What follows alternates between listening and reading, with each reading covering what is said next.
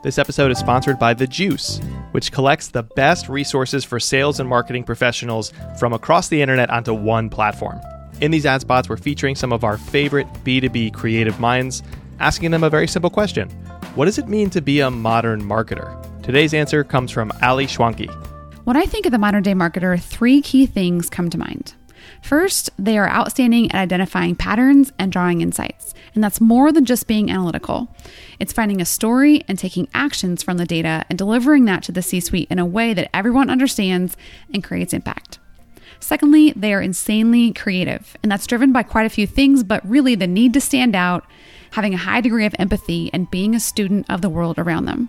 They're always observing people, behaviors, environments, and that was really a superpower during the pandemic because, regardless of your previous experience, no one had a book called How to Market During a Pandemic.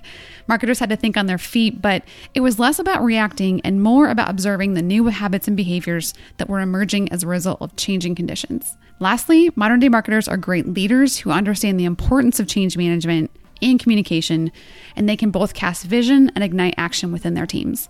No marketing technology or initiative is going to get anywhere off the ground if there's not people behind it supporting one another. Thank you to Ali and thank you to The Juice. You can get links to follow both right in your show notes. Or visit thejuicehq.com and you'll find some of Ali's best thinking there.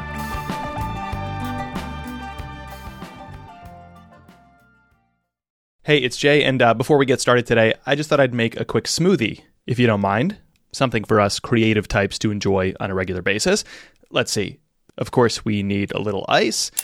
I like to add some chunks of frozen mango, delicious. A little yogurt for some creaminess, and gonna add some scoops of powdered imposter syndrome. I'll add in some pressure to reach millions of people with our work some slices of our hero's creative inspiration, which we couldn't possibly emulate in our work, but hey, let's try it anyway. All right, let's see what else. Uh, what else we got here? How about a bit of bosses and clients jerking us around and really not understanding a thing about the creative process, despite the fact that they seem to control our deadlines and pretty much our overall happiness? a heaping spoonful of comparing ourselves to others, which goes really nicely with a little dash of scrolling social media when we ought to be working, and a nice big ball of anxiety about our abilities and our work and how slow this all seems to be going and how far away our dreams feel. And of course, there's the general state of everything, everything, everything, just everything in the whole world. Oh, and kale, because it's a smoothie.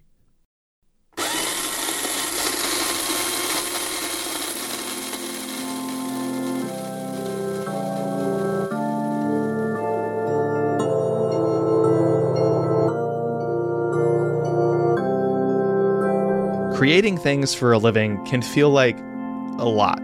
Like we're trying to force down that smoothie full of, well, a lot. But in our mini series on the show, we're exploring the mini things, the little things, the tiniest pockets of the created work, small bursts of creation, which have a massive impact on ourselves and our audiences. Because what we want to show is how manageable this can sometimes be. You don't have to do anything big to resonate deeply. So far on the series, we've explored copywriting with writer Margot Aaron and illustration with Hailey Weaver. Today, jokes with Matt Buechele. Matt has created very many projects that make me laugh. He's a comedy writer and a musician. Recently, he's written a musical parody about the pandemic for Netflix and worked in house as a staff writer on The Tonight Show with Jimmy Fallon. He recently announced that he was leaving to move on to other projects. But at The Tonight Show, his very first project was writing a song called Broadway's Back for Jimmy Fallon and Lin Manuel Miranda. Yes, that's right. His first project was to write a song about Broadway for possibly the most famous person who writes songs on Broadway. We'll talk about the craft of writing comedy, hear the story about the song that Matt wrote for Matthew McConaughey, as well as his own viral videos that landed him the gig at The Tonight Show, and we'll once again challenge this idea that doing something wildly creative and deeply resonant means making something big. Because creativity is the sum total of lots of little choices, even when you're expected to resonate with millions of people. Just gonna have some of this smoothie now. Oh, God. Oh, oh, that's awful. I think it's the kale.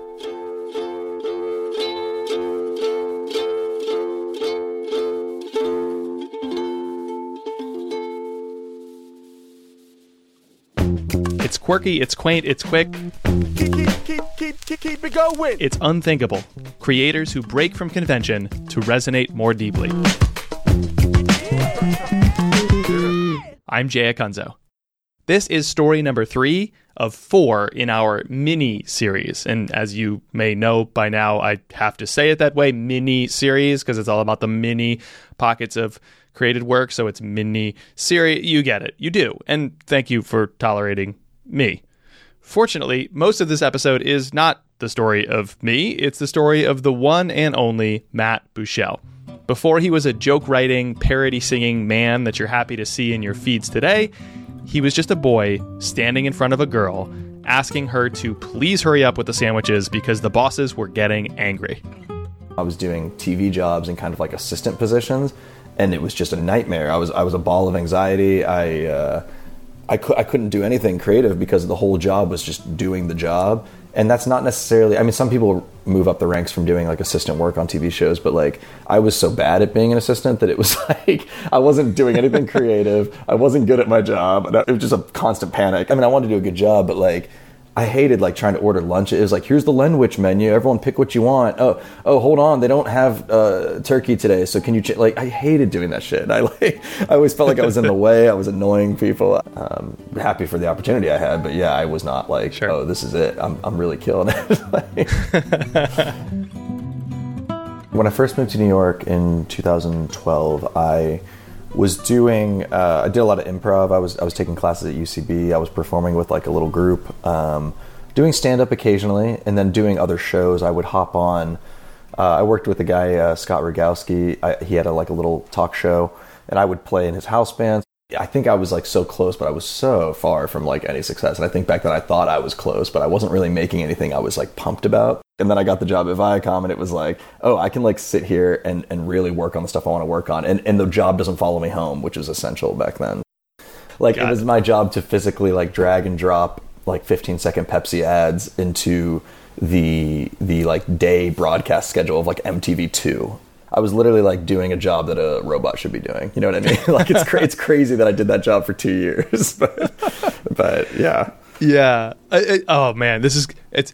I'm gonna sound terrible saying this. I, my first job out of college was at Google in the ad sales team, but I hated it. I like I loved everything about the company, like great perks, great brand, of course. I met my wife, but like as soon as it was time to go back to my desk and do my work, I was just so disheartened trying Yeah. to like find any creative outlet on the side, writing about sports or you know. I created this little buzz, uh, little roundup called the Hornet, which was a ranking of that week's buzzwords at the company, and I would like write little descriptions about which buzzword was kind of getting more popular or whatever. It was just I was just looking for weird pockets of my day Yeah. to procrastinate and also Yeah. like scratch a creative itch. I understand that. I mean, I that's why I did love that job and stayed there for 2 years was because it was so mindless. Like the work was so just whatever and I could kind of like you could kind of do a whole day's work in like 2 hours. It was one of those kind of bullshit like jobs where you're like, okay, this is not that crazy. But Matt's life over the next few months would start to get crazier, mostly thanks to Twitter, which is the first time in recorded history that the words crazy and Twitter have been connected with each other. Yep. So, Matt was working that mindless job, and it gave him a kind of flexibility to create on the side. I, I really started like this is gonna sound so stupid, but I, I really started like upping my like Twitter presence, if that makes sense. Like I was trying to Sure. like I was trying to write like two or three jokes a day, or like post two or three jokes a day that I was like these are really funny. I just I, I feel incredibly fortunate to even be able to do what I do every day, and it all because it all really came from me just making uh, little videos on my iPhone. You know, like I, I the the video editor I still use when I'm like making video. I don't make as many videos as I used to, but I still use this free thing called like video pad editor that I found on the app store for free. like like it all came from like unemployment, budget, budget, budget. Like I didn't have any funds or you know backing for any of the things I did. I just had ideas that I thought were funny and hoped that other people would like them. And so I just that was kind of the genesis of me even getting any notoriety on the internet and then getting this this TV job was just making funny videos and making funny songs and doing that with literally the stuff that teenagers have. Okay, so I, I want to break down a few of the videos and songs you've posted, and the first one we're going to play is titled "How to Write a Coldplay Song." It's just a vertical video, you sitting in a white T-shirt at your piano, ceiling fan spinning overhead, and you start out by talking to us directly just to set up your song before you play it. So here's the clip with both of those moments. If you want to write a Coldplay song, you have to pick two professions that you don't really hear a lot in day to day conversation. And you want to start high on the first one, and then you want to dip low into the second one. And then, like a little falsetto part that you can maybe hear at a uh, concert or something. And then just do the, the second part again. I'll show you what I'm talking about. Yeah, the conquistadors fought the matadors, and the matadors ran away. Oh, yeah, the matadors ran away. How'd that one come together? Um, I think I was playing that progression and having fun with it and started singing. And I realized, like, oh, this kind of sounds like it would be like a Coldplay song, you know? and then I was like, and then I started thinking about, like, I think I was thinking like Viva La Vida or one of the songs. And there's like, there's something where they talk about like some crazy job. It's like a, per- I can't remember what it was. And I was like, well, like, I get lucky with all this shit because it's not like I'm doing something very like well researched. I'm like, oh, is this is this anything? Like, I'm, I'm taking a real leap on one stereotype of Coldplay. you know what I mean? Like, I'm like, I don't know if this will actually like resonate at all, but. um but yeah, it really just comes from like improvising on the piano to like something. Like I don't sit down thinking like I need to make a, a TikTok. I don't think I was like waking up thinking like I really got to stick it to Chris Martin. I wasn't like there was no there was no ulterior motive. It was just sort of like a fun thing. And I listening back to that, I'm like Jesus Christ, what was that voice I was doing? I was like, that's not even like a great. it's it's it's good.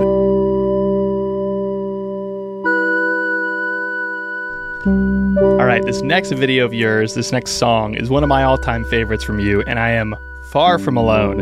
If you just look at the stats right below the tweet 25,000 retweets, 100,000 likes, and for the video, 2 million views of the song. And this one is titled All Musicals Sound Like This to Me. So let's listen to the song All Musicals Sound Like This to Me. So many songs, they start like this. The guy just kinda talks, but then he sings like this. He yells things like, I was a doctor, and this life is not for me. How could I be so dumb? Things like, at the age of 23, and then the chords change up. And he holds a note for a very long time. And then it's the old part, but higher. It's just a little bit higher. Oh, God. this is all musicals, you know. Like, and I think I think this is. I'm not trying to get too into the science of tweets and whatnot, but I do think there's something about like posting something that's like all musicals are this, or like this is the only way. Like if you make like an aggressive statement of like this is the way it is, people are going to be like, well, let me see. There's no way this is how it is. You know, it like kind of makes people, and maybe I'm wrong on this, but I feel like that helped a little too, being like, this is how all musicals are. And people are like, he's right. This is how they, even if it's not, it's not a perfect, you know, thing. But, um, but yeah, it really resonated. I don't know. I got really lucky with that. And it made me like want to do more Broadway parody type things. I think, I think the theater world is, is very like fanatic. So it's like you do like one funny Yes. musical thing and they love to be like, oh my God, that's so funny. Like, you know, he, he's making fun of us. This is so fun. So I like I have a fondness in my heart for that, as, as dumb as it sounds, because that was the one that really that that one like launched me into like a different level of people retweeting my stuff and whatnot. W- what do you mean? I, I went to bed. I made that video and it got like a thousand likes that day. And this was back when I had like I don't know eight hundred followers or something. Like I had under a thousand followers, so a thousand likes was like it was crazy. Like I remember getting uh, dinner with my girlfriend that night and being like, "Can you believe this video?" Like we kept looking at my phone. It was so fun. We're like, "This is crazy." And then I went to bed that night and I woke up and she saw like she like pulled it up on Twitter just randomly like in bed. We were both still in bed and she was like, "She's like your video has thirty six thousand likes," and I was like. I was like, "You mean three thousand? Like I couldn't. I, I was like, "What are you talking about?" And then she showed me, and it was like, I guess like overnight, Mindy Kaling retweeted it, and she has like uh, I think like a million plus or something followers, and so like it was one of those things where it was like, oh my god, I'm like I'm on people's radar here. I like quadrupled my follower account, like count in like a day. Like it was one of those moments where I was like, I was like, oh, cool. People like what you're doing. Like it was the first moment truly Yeah. where I was like, I was like, this is so cool. And it was, I mean, you, you just watch the video. It's literally my girlfriend filming me, no edits, just like the dumbest. it's not like high quality cinema, but it's like, it was a really validating moment. It made me like really lean into to videos. The video is under 50 seconds. It's like 48 seconds or something like that. Um, how long does something like that take? Do you remember writing that? Honestly, yeah, it, it's like I, I probably had my giant legal pad on the piano where I wrote the chords. Um, but then it's it's not improvised. Like I definitely remember doing that and like writing it out a little in my head at least. But like, yeah, you just kind of do it, and you're like each time you. Do, I think I probably did it like two or three times, and it's like each time you just try to like say something that's like a little more funny, or like you try to like up the performance a little to make whoever's filming it laugh. You know.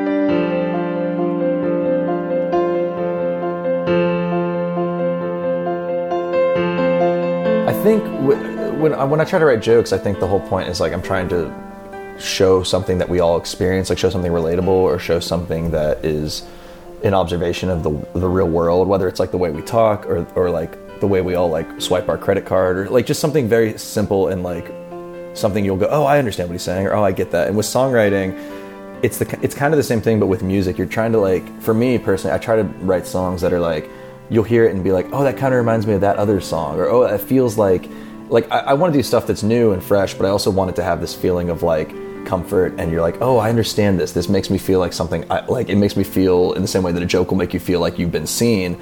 I think songs, whether it's in a in a bass riff or in a certain melody and a hook, you want people to feel like, oh, that's the kind of song that runs in my head when I'm doing the dishes or something it's all about like making people feel like their thoughts are are not you know they're not alone in what the way they think about stuff That's at the very core of doing things that resonate.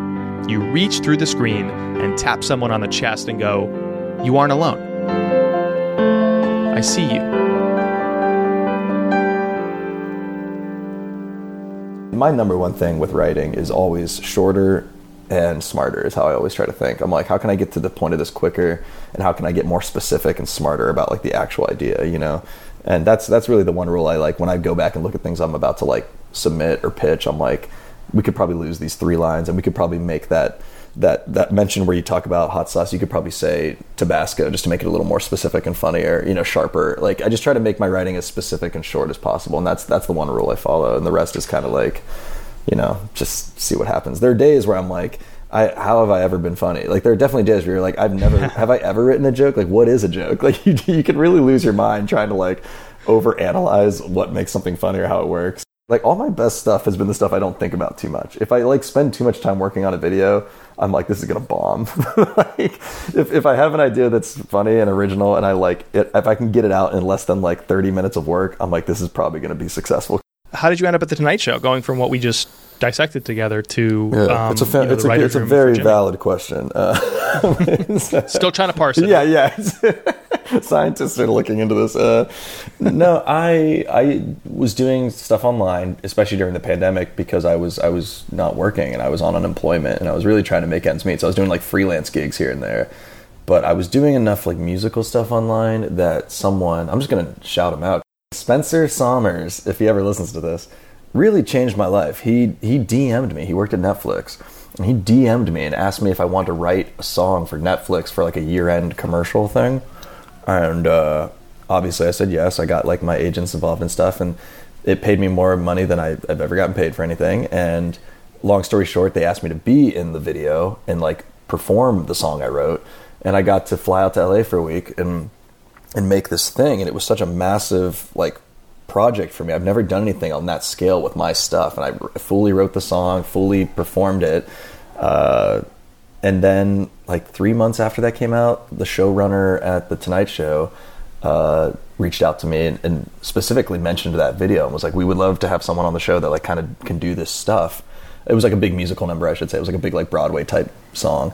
And uh, yeah, and, and and within a week, I mean, I had submitted a packet to the Tonight Show, so they found my old packet, and that video really boosted their interest in me. And, and within a week after that first contact from them, I was meeting Jimmy, and then I was working the day after on this on this Wow, really big fast. It moved very quickly. I really didn't have time to even process it. It was like it was kind of wild. The day I got the job, in the same phone call where they told me I got the job, they uh, they were like, "Can you start working tomorrow on this this this Broadway song we want to do with Lin Manuel Miranda?" I want to go back to that instant uh, reaction, maybe, or the, the, the DM you said from the showrunner um, on Fallon's show. Where were you, and what was going through your head, or and or chest, and or gut?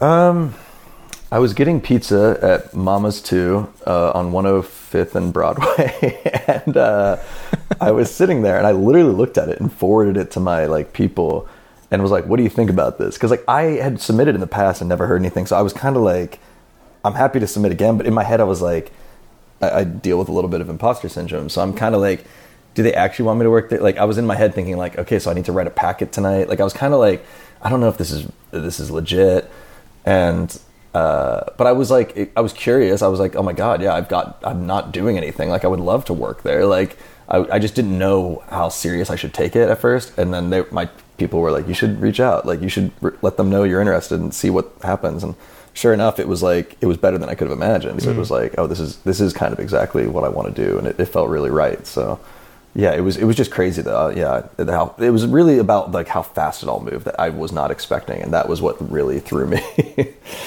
I was like, holy shit! like, like, it was off to the races. I, I was. Uh, it all worked out really well, but it was definitely looking back on the time. It was it was intense. I was like, holy crap! Like we're we're really going from like what should I do today to oh I know exactly what I have to do today like I need to I need to write a song for the like the most Tony winning dude in the world like it was crazy yeah it was like my life changed literally overnight literally overnight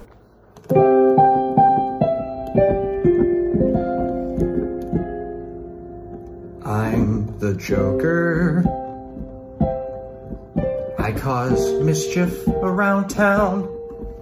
Every Gotham needs a Batman. But is there room for a clown? Thank you. My name is Matt Buechele. Uh, I'm based in New York, New York. Uh, you can reach out to my reps. Thank you.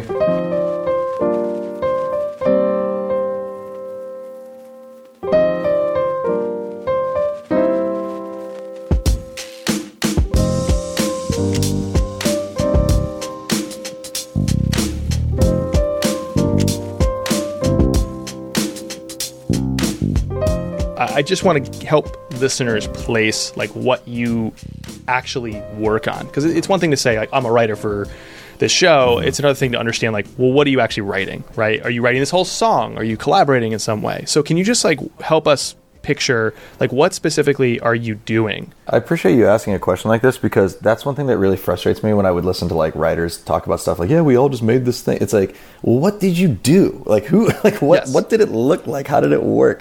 To help illustrate what it is that a writer for a show like The Tonight Show does, Matt is going to talk about a project that he created for Jimmy Fallon and Matthew McConaughey. But I can't legally play you this song. It's called This Christmas Will Be Different. It was all about how, after two years of canceling holiday visits with families and friends due to COVID, this Christmas will be, uh, different. So this one was a situation where the head writer and the showrunner reached out to me and said that there was an interest in in like a big Christmas song. It wasn't my original idea. Someone else kind of came up with it, and I'm not even sure who, but I think one of them. And they were like, you know, there's an interest in doing a song about how this this year Christmas will be a little different. We'll actually be able to like be in person this year. You know, fingers crossed. And uh, so we want to make a big number about that. And McConaughey wants to do it with Jimmy. So the whole thing was kind of like shocking because I was like, Matthew McConaughey wants to sing it like a Christmas. Like I was kind of like, huh, wild. And they wanted to be like upbeat, fun, and they knew it was going to be a big uh, endeavor because it was going to be a pre-tape music video that leads into a live performance of like a Christmas classic, you know, with the with the Roots playing and whatnot. So um, I was in charge of writing the uh, the original song, and I had kind of proven myself with some other songs there. So they were they came to me for that, and it was like but the way that thing things work at the show is sometimes they're like you'll get that text at eight in the morning and it's like do you think you could have a demo by like end of day? And you're like oh my god. I gotta i gotta you just gotta go. You, you just gotta go go go all the time. And but i love that kind of challenge. I love i like like i said it's like that don't overthink it sort of thing. I was like i just have to come up with a, a banger of a christmas song in, in the next 12 hours. So i worked on my piano and i wrote i wrote a track. I stepped away from it went back to it stepped away went back did my other stuff for the day. And I'm using voice memos on my phone. Nothing fancy, you know. I'm not like tracking it, tracking it. I'm just like I'm just at my piano, the piano you saw in that Broadway video, uh, with my phone on the little music stand, just kind of like playing, writing, playing, writing, getting getting a semblance of a hook. I have like a chorus I like, and I'm like, okay, we can return to that. You know, the pieces start to come together. I have a verse that I like. For me, with songs, it's always like trying to get the structure. It's like if you have a hook that's really catchy and fun, that like you'll keep singing after you're done working on it. That's like a good sign. And then everything else, it's like, well, how can we pack as many specific jokes into this about you know Christmas tropes, how like COVID tropes, things like that, and. uh yeah, it all started to come together in a nice way. And even when I delivered that first demo, I knew it wasn't like I was like, obviously they're going to have like notes. There's always ways to punch these things up, but for the most part, they really liked that first track, which was a blessing because I was like, oh, I don't have to redo the song. I just need to like you know beef up some of these lyrics and move some things around to make it a little faster and blah blah blah. And uh, after I did that demo, before Jimmy even saw it, it's like I worked with this guy uh, John McDonald at the show. He's a genius, and he he like did all the arrangements and orchestrations to make it sound. Uh, I guess just orchestrations to make it sound like more of like a big, you know, classic Christmas song, whereas mine was just me playing piano and singing. So we had this really beautiful track to send, and, and, and Jimmy liked it, and it was kind of like good to print.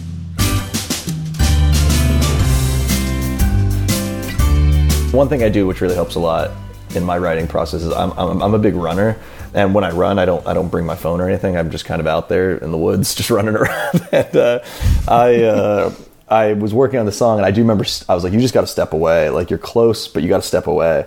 And I went for like uh, I don't know, I was out for like a half hour or so in Riverside Park, and and the whole time I'm in the park, I'm singing the song in my head. You know what I mean? I'm just like playing with it and coming up with little things. And you come back and you got a plethora of ideas. You can attack it differently. And that night, I was able to like really wrap it up in a nice way. But if I kept beating myself to death at the piano, it was probably Yes. just going to be worse and worse and worse. So it, it was helpful to step away. I do remember doing that and coming back and being like, "Oh, now you know what to do." I'm so glad you said that because Yeah. I do think you know what's missing, and when people describe their creative processes, is the gap time. Is Uh-huh. the stuff where they're yeah marinating on it proactively, but without a screen like you do when you run, or Uh-huh. not even thinking about it, just like walking the dog, thinking about whatever my day, what I'm seeing, sports, Yeah. and like that doesn't get brought up when people have to like retroactively try and make sense of how they made something because so much of it is gut feel that you know they're only kind of picking up on the big you know obvious things. But you know for example the show the episodes i can i can almost like put an x-ray lens over the episode feed and be like these are the good ones. And there's uh-huh. almost a one-to-one correspondence with and those are also the ones i had time to imagine and daydream about and everything else i was just too crunched and i just had to react and like hopefully the more i react the more muscle memory i build the better the reactive episodes get but they're still not going to touch when i have time to go and step away Yeah. um, so i'm so glad you brought that part up because it's just it's not something people recognize about their process Yeah, you don't always have time too in my work to do that. Uh, sometimes it's like, well, we got to get these jokes in, or we got to get this thing. Like, you don't really have time to always do that. So, like, when you can Yeah. when you can buy yourself a moment like that, it is really uh, helpful. I find. I mean, it- sometimes it feels like procrastinating. Sometimes it feels like like you lost. You know, you're like, "Ah, I, I let the the work beat me. I'm I'm step. I'm like scared to finish it. But like other times, you come back so refreshed and rejuvenated and. I don't know. It's just it because it, can be daunting. I mean, like I've been doing this for a while, like just writing in general, but like you still have to you still have to always get over like a little hump when you're doing anything, especially like songs like this where you're like no one's to do it. I have to do it. And you always have to get over that little adjustment of like sure I've got a hook that I like, but now what? Sure I've got a first verse, but now like you just have to it's like I know it's like this is what happens when you're making like, you know, art and entertainment and stuff, but it's like sometimes you're like, man, can someone just fill in this other part for like I don't know what to do. Like you just it is exhausting sometimes and you just have to keep pushing through whether that's taking a break to ease your mind or Right. like writing out a thousand words that you can associate with this thing or whatever it is that helps you.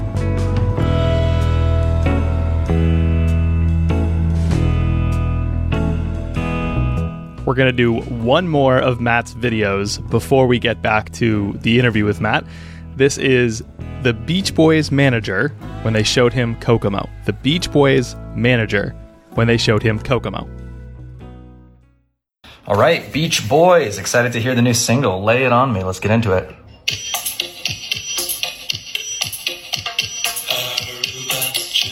Fun. I'm gonna stop you right there. That's four beaches, guys. Just no, no. I think it's fine. But that's four. That's four beaches in the first four seconds, and it's a little. Um, it's it's a little beach forward. I think we can all agree, right? I, even for you guys, I just don't want people to think we're we're too on the nose, but um, no, no, no. I'll keep. No, I like the groove. Let's let's keep listening. Let's keep listening. Five, six, seven beaches. Seven beaches in the first ten seconds. No, I'm not. No, I'm not saying you should. I'm not saying you should write songs about mountains. No, I'm not. I know you're not the mountain boys. That's not helpful. Come on. Uh, I, I just think I, we've done the surfing thing, and now we're just doing a song where we're listing islands. I think people might catch on. I, I'm just saying it feels a little. No, I'm sorry. I'm sorry. No, I'll, I'll give it a listen. I'll, we can. Let's do the verse. Let's hear the verse. I mean, Uh, I hope you liked it. I, I I don't really care if you did. That one was for me. All right, let's get back to the interview. I've talked to enough creative people who occupy jobs that the majority of their even their own networks would look at and be like, "Ah, that's an awesome job. Like, you must be so exciting." And but eventually, I think no matter what you do for a living, creatively, there's moments, if not the majority of moments, where you kind of become like the animals in the Flintstones that look to camera and they go, "Eh, it's a living." right? It's like it, it kind of all eventually retreats there Yeah, at some point, the and you maybe have to rejuvenate Yeah. yeah, yeah. I love those moments. But you have to like rejuvenate an appreciation for it or uh, a feeling of awe, uh, you know, or like shaking your head and like, I can't believe I'm doing this. So I'm wondering, you were, I think, six months into the job when you wrote this, something yeah, like about that. Yeah. Were you still new enough where you were like, wait a second, I'm basically telling somebody, two people who have been in show business way longer than me, Jimmy Fallon and Matthew McConaughey, I'm basically writing instructions to tell them what to do. Did that thought cross your mind, or you're just like, this is my job now?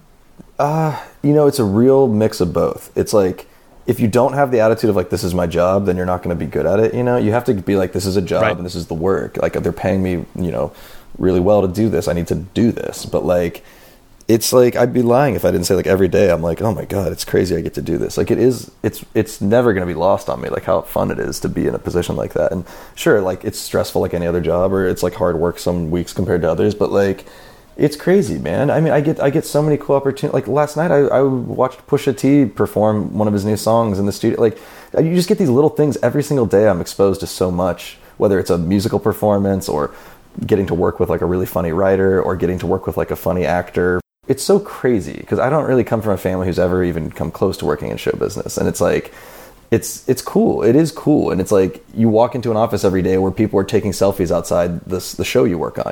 It's not lost on me. Then you get put on these like McConaughey songs, like these big moments.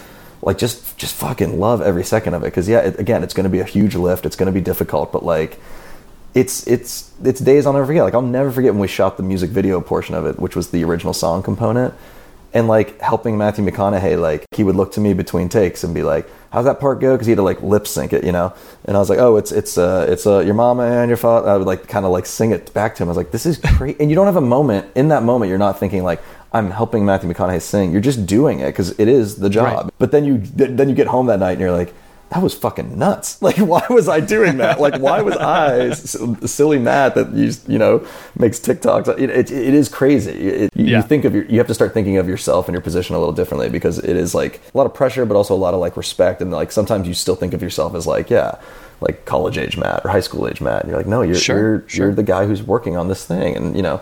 It's a big deal. Right. You get pulled so many different ways, and it's hard to take a moment to reflect on like how exciting it really is. Right, because you have another show to do right away almost. You know, the speed of the show must prevent you from reflecting much. that's the big joke of the show too is like you don't really have a lot of time to do it because it's like well we have to put on another show tomorrow you know and it's like i, I still remember walking out of the studio after the the christmas thing went and it went so well it was such a celebration it ended with a live performance of uh, baby please come home christmas the Darlene Love song and Yeah. it was a huge like finale the Haim uh, sisters sang uh, jimmy matthew the roots all these like extras danced in the hall in the stair it was just a big celebratory thing it was it was beautiful confetti snowflake you know, it was just like this really fun moment and then it ended and everyone was just like hugging each other so happy and i left the studio to go back to my desk and I like checked my phone and it was like, yeah, you got to submit some jokes for this segment tomorrow. You got to submit. No, it's like, yep, another day. Like it's like this huge thing, and it's like,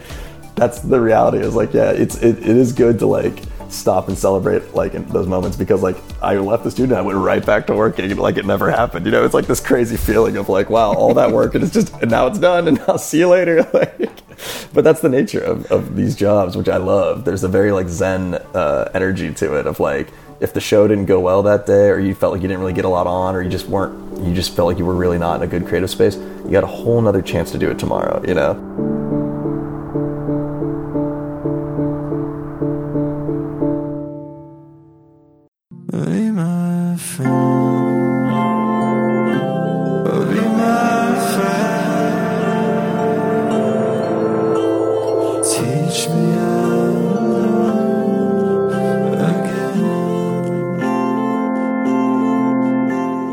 As Anthony Bourdain said, I think I like making things, whether it's a TV show, a story. I like the process of putting these pieces and elements together, learning to like something so temporary, so fleeting, and having one tiny golden moment where you say, "Hey, that's that's pretty good." Now this is me again, and I don't know about you, but I've never created anything big. Just collections of lots and lots of little moments going, "Hey, that was pretty good." And even if it wasn't, if you're doing this stuff right, you get another chance to do it tomorrow.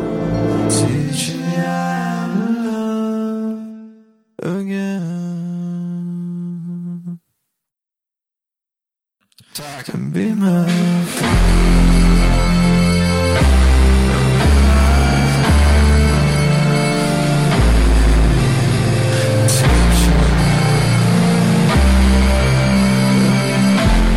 Big thank you to Matt Buechele for coming on the show. You should explore all of his hilarious work by following him on Twitter or Instagram or TikTok. Or you can listen to this very song from Matt and other songs in the album I Felt Insane over on Spotify under the artist name Booshell, B O O S H E L L, Booshell. I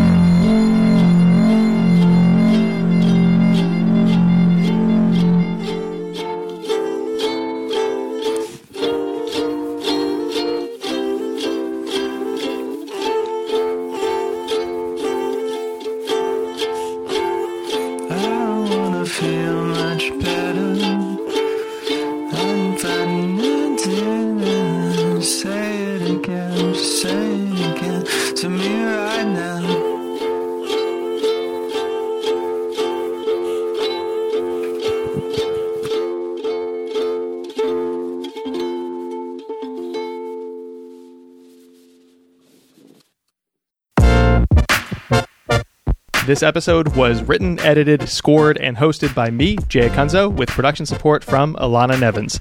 If you had any thoughts or questions on this episode, this show, or my work overall, email me, jay at unthinkablemedia.com. I'm also at Jay Acunzo on Twitter. And one final thing, you can get one on one coaching and consulting directly from me, working alongside you on the most important pieces of your brand or projects through a blend of live one on one calls and private text. It's like having me in your back pocket as a creativity consultant. Visit jayacunzo.com and click coaching to learn more. And if you're not ready yet, no worries. The next best thing is to subscribe to my newsletter completely for free while you're there. That's all at jayacunzo.com. I'm back soon with a brand new episode of the show. Until then, keep making what matters. See ya.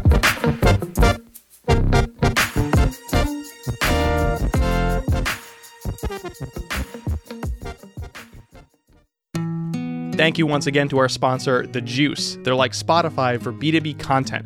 I think somewhere along the way, marketing organizations and even individuals who create content for other marketers started to lose sight of the fact that the job is to help educate your audience. They stopped putting the help first and started to over engineer some kind of lead, click, placement on Google search. You get it. The Juice believes in tearing that old system down and rebuilding B2B marketing to be what it should be for, which is learning, great ideas, and great resources. So if you are in marketing today, to find some of the best and smartest thinking about your craft, visit thejuicehq.com, sign up for free, and get lots of great resources from some of the brightest minds in your field right now.